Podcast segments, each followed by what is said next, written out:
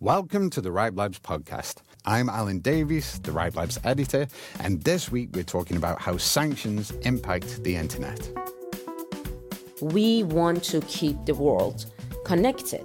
So we want to comply with sanctions in an accurate way, but at the same time not to say no, I don't want to like deal with this specific country. When we want to resolve one issue, we have to like really think about the implications on other aspects of the governance of the internet so that we don't come up with a system that just resolves this issue and but impacts negatively the whole uh, ecosystem Economic sanctions are designed to put pressure on countries, governments, and other entities, depriving them of access to resources with the ultimate aim of deterring bad behaviour. With the internet now itself such a vital resource, it's not surprising that sanctions have come to have an increasing impact, either directly or indirectly, on it and people's access to it. Over the past few years, as an organisation at the heart of the internet, the RIPE NCC has been working hard to ensure that they remain compliant with sanctions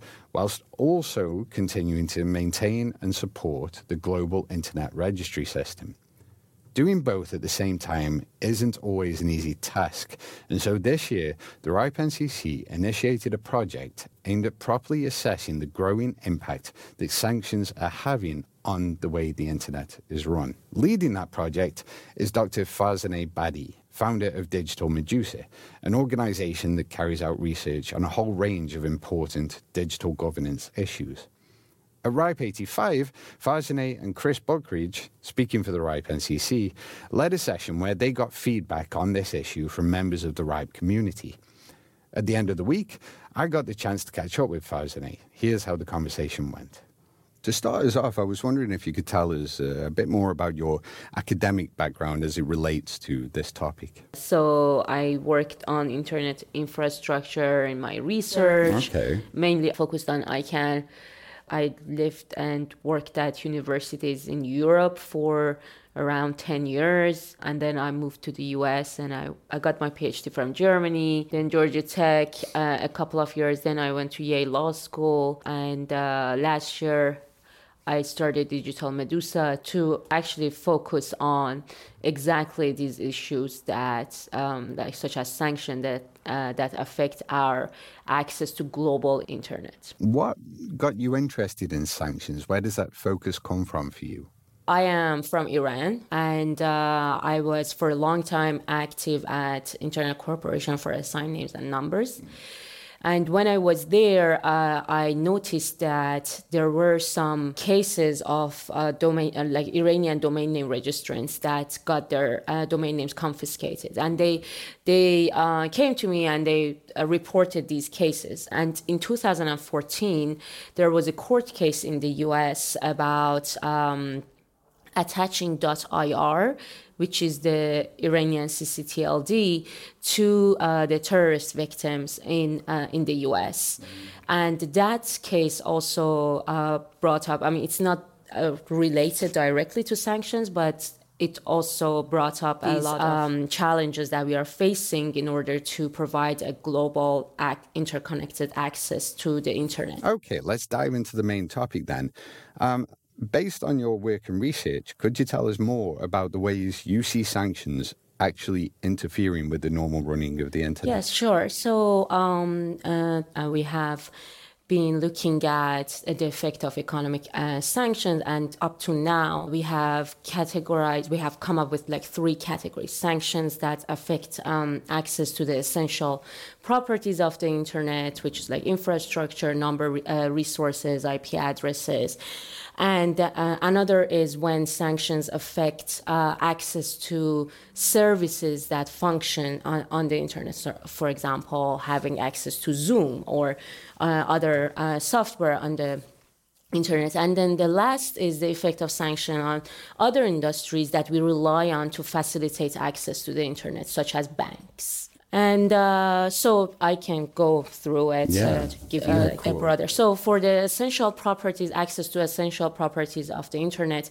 we mean sanctions that affect a number of resources and IP addresses. The effect is uh, much more than not having access to internet services. IP addresses are our entry to the internet. If you don't have access to that IP address, you cannot connect to the internet. So it's important to at least not to affect access to number uh, resources. In my research uh, uh, for the past uh, seven eight years, I have been like following and monitoring how sanctions affect um, access to these essential properties. And if we consider domain names also as an essential property, uh, then uh, we see that um, people in sanctioned countries have been affected. Their domain names have been confiscated by registrars because they're uh, based in sanctioned countries. And also, there are also other cases. For example, we are not very sure that this is exactly because of sanctions. Sometimes, unfortunately, companies are not very forthcoming about the reasons. But uh, another uh, problem is that ISPs, when they want to uh, peer uh, with each other,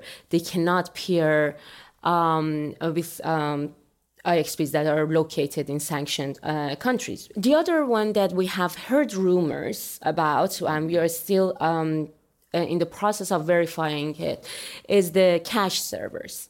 We've heard that there's companies, tech, corporations, they don't want their cache servers to have anything to do with sanctioned uh, countries. And um, as, as I mentioned, there is the access to online services. There's some research being done about how these online services uh, just block access of people in sanctioned countries to their uh, to their services by geo blocking. But payment services just an example because going down the value chain of providing internet infrastructure for people, there are various actors, and uh, one of them is uh, payment service. So you have this incredible background in you know research into this topic, and you've worked with these organizations that are very closely associated with all this. But now, now you're um, doing this project with RIPE NCC, and you're looking at the at how sanctions impact the core services that the RIRs are there to provide.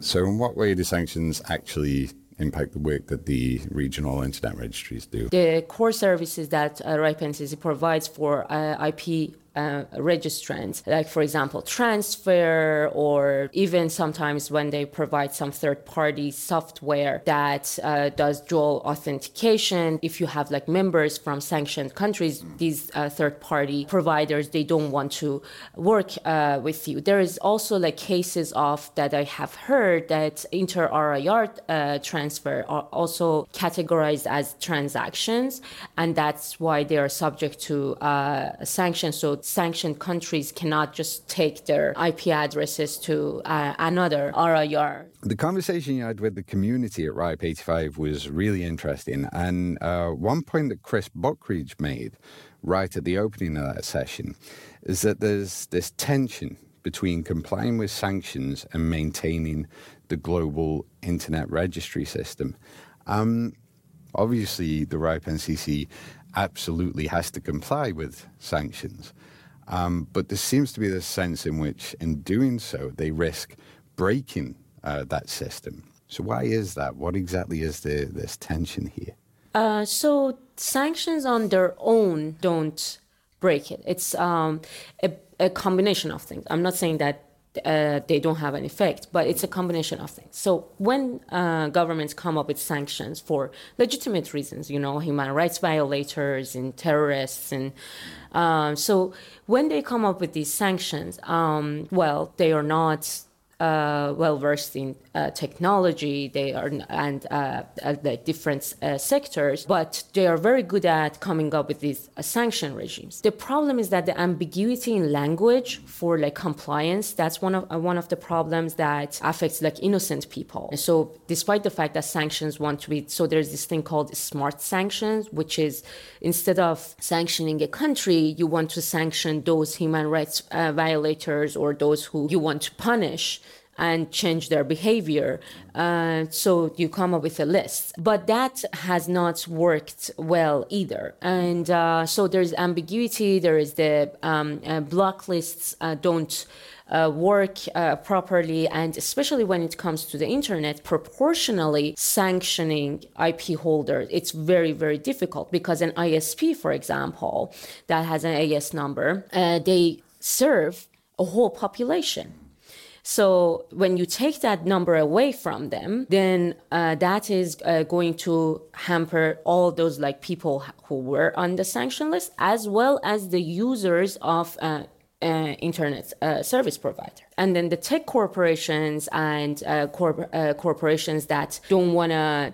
Um, like they don't have much at stake and they just look at countries like markets and they don't look at countries like we want to be like globally connected so those tech corporations they yeah. just like uh, block like they don't want to provide their services. Mm. Uh, the good thing about our values of interconnected global um, uh, internet is that we want to keep the world connected. Mm.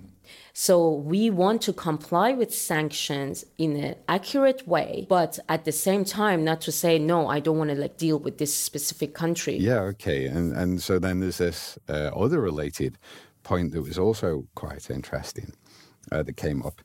So once you uh, actually start imposing sanctions on countries, you effectively incentivize them to look for their own systems or alternative systems, right? Yeah. So uh, when uh, when you sanction a, a, country and that affects uh, their access, especially countries that are authoritarian um, and they want to also like have their own internet in, and they want to block people's access to glo- a global internet, that would make their life easier because they say they this global commun- internet community does not want you to have access to uh, to the internet anyway. For example, in Iran after the uprisings, when they did like these internet shutdowns, um, they kind of like tried to say only only apps that have been built in uh, Iran they sh- they should be used and and you know that kind of like worked but for example in the ministry of ict and communication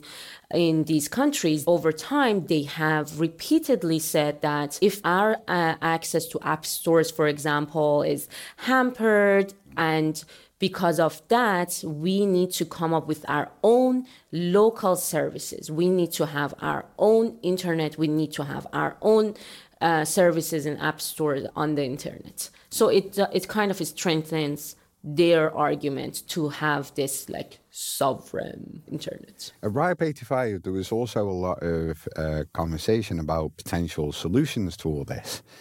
Um, so, based on the conversations that took place there and the way you've already done, what do the more feasible solutions look like here? Uh, of course, we have to go and refine and uh, get more feedback on on the solutions. But there there are a, few solutions. One was uh, receiving licenses and exceptions uh, from the governments that impose sanctions in order to provide these services to people. Uh, another was that, which is which is very interesting, but also at the same time very controversial, and we keep hearing it, which is getting immunity, uh, international immunity.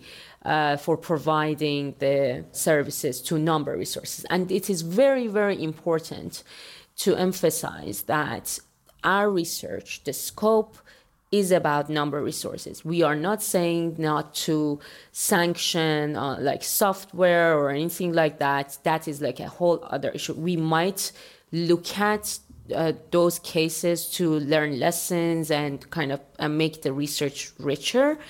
Uh, but that's what we are looking at. So it's a very narrow um, uh, scope of things. And uh, also, like, we are not looking for loopholes. We are looking to be in full compliance with the sanction regimes, but at the same time, as I said, provide some relief for access to these number uh, resources. And the other solution that I heard in the interviews, and also we discussed it a little bit during the session, is to convene a coalition of cross industry actors that uh, we have to deal with when we provide our services, like the number resources, uh, registration services, and others, such as banks and these third party software providers. So to work with them so that they don't also over comply and they can like understand the importance of this operation because not every actor works in this multi-stakeholder model that uh, wants to function globally. Some actors, as I mentioned, they just don't care. They don't want to serve some country. But maybe if we convene this course, maybe we can find actors that don't want to comply broadly with sanctions and we can work with them.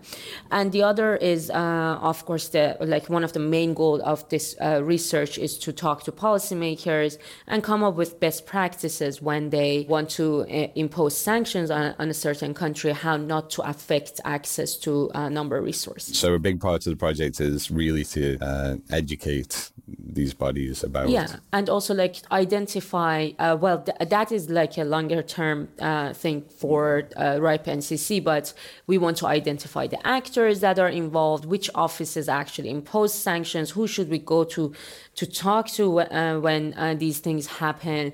Uh, so we have this like kind of like mapping idea of uh, mapping the actors and which venues, uh, for example, should we go and uh, talk about? It's like it, whether it's the UN or is it like these initiatives like Freedom Online Coalition and uh, other initiatives that really want to keep the internet global and interconnected, uh, but also like think about other uh, venues and, and forums that are not that impose these sanctions but are not familiar with yeah. uh, with the internet. So this is one of the goals. Yeah, so it's like, I mean, one of the things that keeps coming up, I guess, is this idea of getting away from any kind of blanket conditions exactly. being put on things. It's more of like teaching a more fine grained approach. Exactly. Countries say we want to sanction this whole country and sanction their internet access so that they would disconnect it. We can't tell them, no, don't do it. But what we can do is that when they come up with that regulation,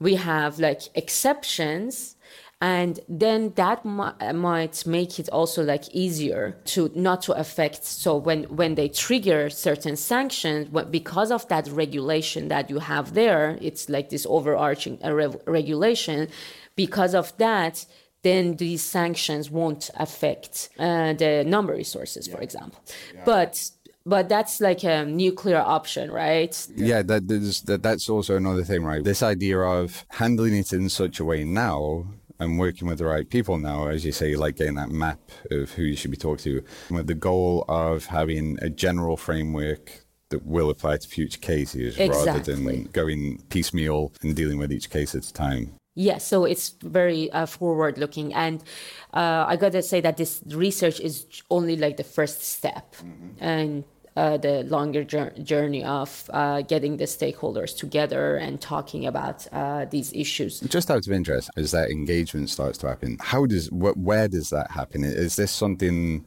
that happens in the cooperation working group, for example? So um, this is also uh, another part of research is to kind of identify those forums that might be useful. But Chris uh, is leading this work to kind of identify these uh, forums and uh, he has internet governance forum in mind. We are we have a workshop there in uh, uh, ethiopia that we are going to discuss the research. I mean the research results is not going to be out by then but what we are going to do is that we are going to do uh, kind of like a progress report, like we did uh, during this meeting, and then we can talk to other policymakers and the kind of broader community. There does seem like uh, obviously one of the initial outputs of the project so far has been, and it's still a work in progress, has been the timeline yes. that you're working on. Uh, and it's already, you can see a lot there just yes. from looking at that already. Um, but there does seem to be this acceleration of things. And one of the things that we talked about in an earlier episode when we talked to Kieren McCarthy was how slow governance can be in the ISTAR organizations. But this seems to be something that needs quite a quick response. Yes, we should. Uh, de- we definitely want uh, this to be on people's agenda and uh, think about it and think about solutions and government's uh, agenda because there are like conflicts in around the world geopolitical conflicts or um, uh, like increasingly affecting access to the internet. And as you uh, saw from that timeline, uh, since uh, 2019 uh, up to now, we have had like many many sanction regimes in place and also as as well as having like licenses and um, regimes that would alleviate uh, some of the concerns about uh, the impact of uh, sanction on humanitarian needs and stuff like that and even technology and the internet but uh, yes this topic has to be now on uh, the agenda of policymakers the network operators because now they might have challenges in who they can deal with and who they cannot deal with.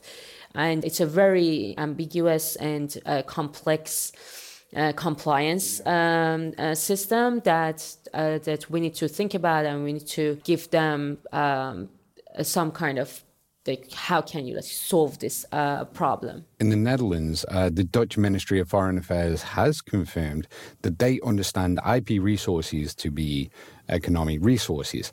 This idea that IP addresses are economic resources isn't that where a lot of the problem comes from? I mean, yes. in this particular case, we should stop selling IP addresses. Can you put that on? so, well, the thing is that uh, uh the legal um, the, this legal issue is very complex. Even if you don't sell IP addresses, court might look at it and say, okay, so can you exclude this? Like, does it have the properties of resources? And it might, but the fact that they started uh, selling and buying uh, IP addresses and put a price on it, this exasperated the situation. Basically, when uh, you sanction a country, the problem is that uh, those that who are in power, they are privileged enough to circumvent those sanctions and go and get their IP addresses and IP and uh, number resources from somewhere else. And that kind of like creates this class system that an ordinary network operator that just wants to operate it, uh, uh, his or her network cannot have access to uh, those IP addresses. And then you get this class that you actually want to punish with sanction to have the upper hand and have the uh, resources. And that could also um, result in concentration of uh, power in the hands of those that we want to punish because they are the aggressors. So we will have a class system in network uh, uh, operators, and we will um, get rid of the ordinary network operators that just want to connect. There was also a lot of uh, conversation about that that notion of, a, of some kind of centralized body taking over the operation of the regional internet registries. You know, for years, NCC and other organizations have been arguing against, for example, an ITU controlled like registry. And but once we start looking at that kind of solution, then uh, we're undermining our own arguments on that front. Kind of, yeah. So um, if we go to these uh, centralized organizations, especially if they're international, then, uh, then we cannot keep the multi-stakeholder model that we have for uh, for the internet it's going to be multilateral so the governments are going to uh, decide for us and this is something we don't want we want it to be distributed and um, this is something that i mentioned and asked in the session as well should we think about why we even have regional uh, internet uh, registers because there's no technical historically there's no technical reason for having uh, regional uh, registries. So it doesn't matter. And also, like in the RFC that uh, talks about uh, regional registries, one of the reasons to uh, cater to cultural differences. And well, you can see that these regional registries they cover so many countries that are culturally so different. So the reason for that is. Um, we don't know and we probably it's, it's worth like finding out and see uh, what sort of governance changes we want to do in, uh, that upholds those um, values of multi-stakeholder governance but at the same time provides some uh, relief and enables us to provide access more efficiently and in a more fair manner to uh, people i think like one of the last questions you have that whole long conversation the other day people from a very diverse of backgrounds there, actually, um, giving their views and suggestions. Um, is there anything after all that that you're kind of like, oh, that's what we need to add to this project now. Uh, yeah, as I said, the, the uh, feedback was uh, very uh, valuable, and I'm glad that people engaged uh, so well.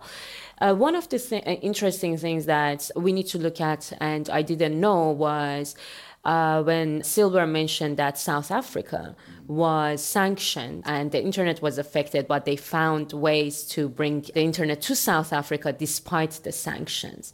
And uh, how that worked, I have to go and do some research. I think that's a very intriguing case, but also there has to, uh, I am sure there are many more cases and we need to like learn from these. Yeah, because some of the stepping back again, maybe to the previous point a little bit, um, some of these solutions that involve kind of rethinking the whole governance model as it is now, like for real? I mean, like, is that even something we can start thinking about doing? Or like, I mean, there's there's different pushes to do this from different places, but it always seems pretty unfeasible. So we can think about it, we can talk about it, whether it is feasible. Uh, for the moment, I do not see um, any kind of like uh, eagerness from the community or even how do we like start that process and uh, when you give immunity to certain organizations then you cannot hold them accountable when we want to uh, resolve one issue yeah. we have to like really think about the implications on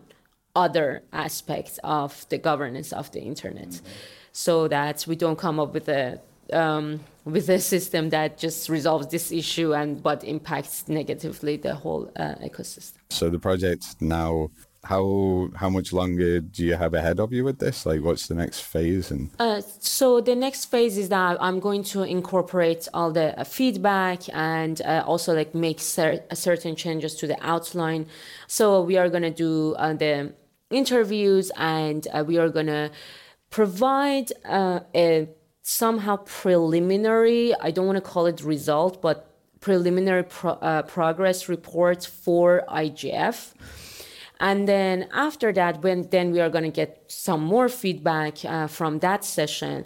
And then after that, in uh, January and February, we are going to just work on finalizing and fine tuning the ideas, and uh, and uh, hopefully we can have the report like the whole research outcome by March cool. 2023. Well, thank you very much for coming and talking. This was good. You were fine too. I'm, it was all right. You were great. I'm kidding. I'm Thanks for listening.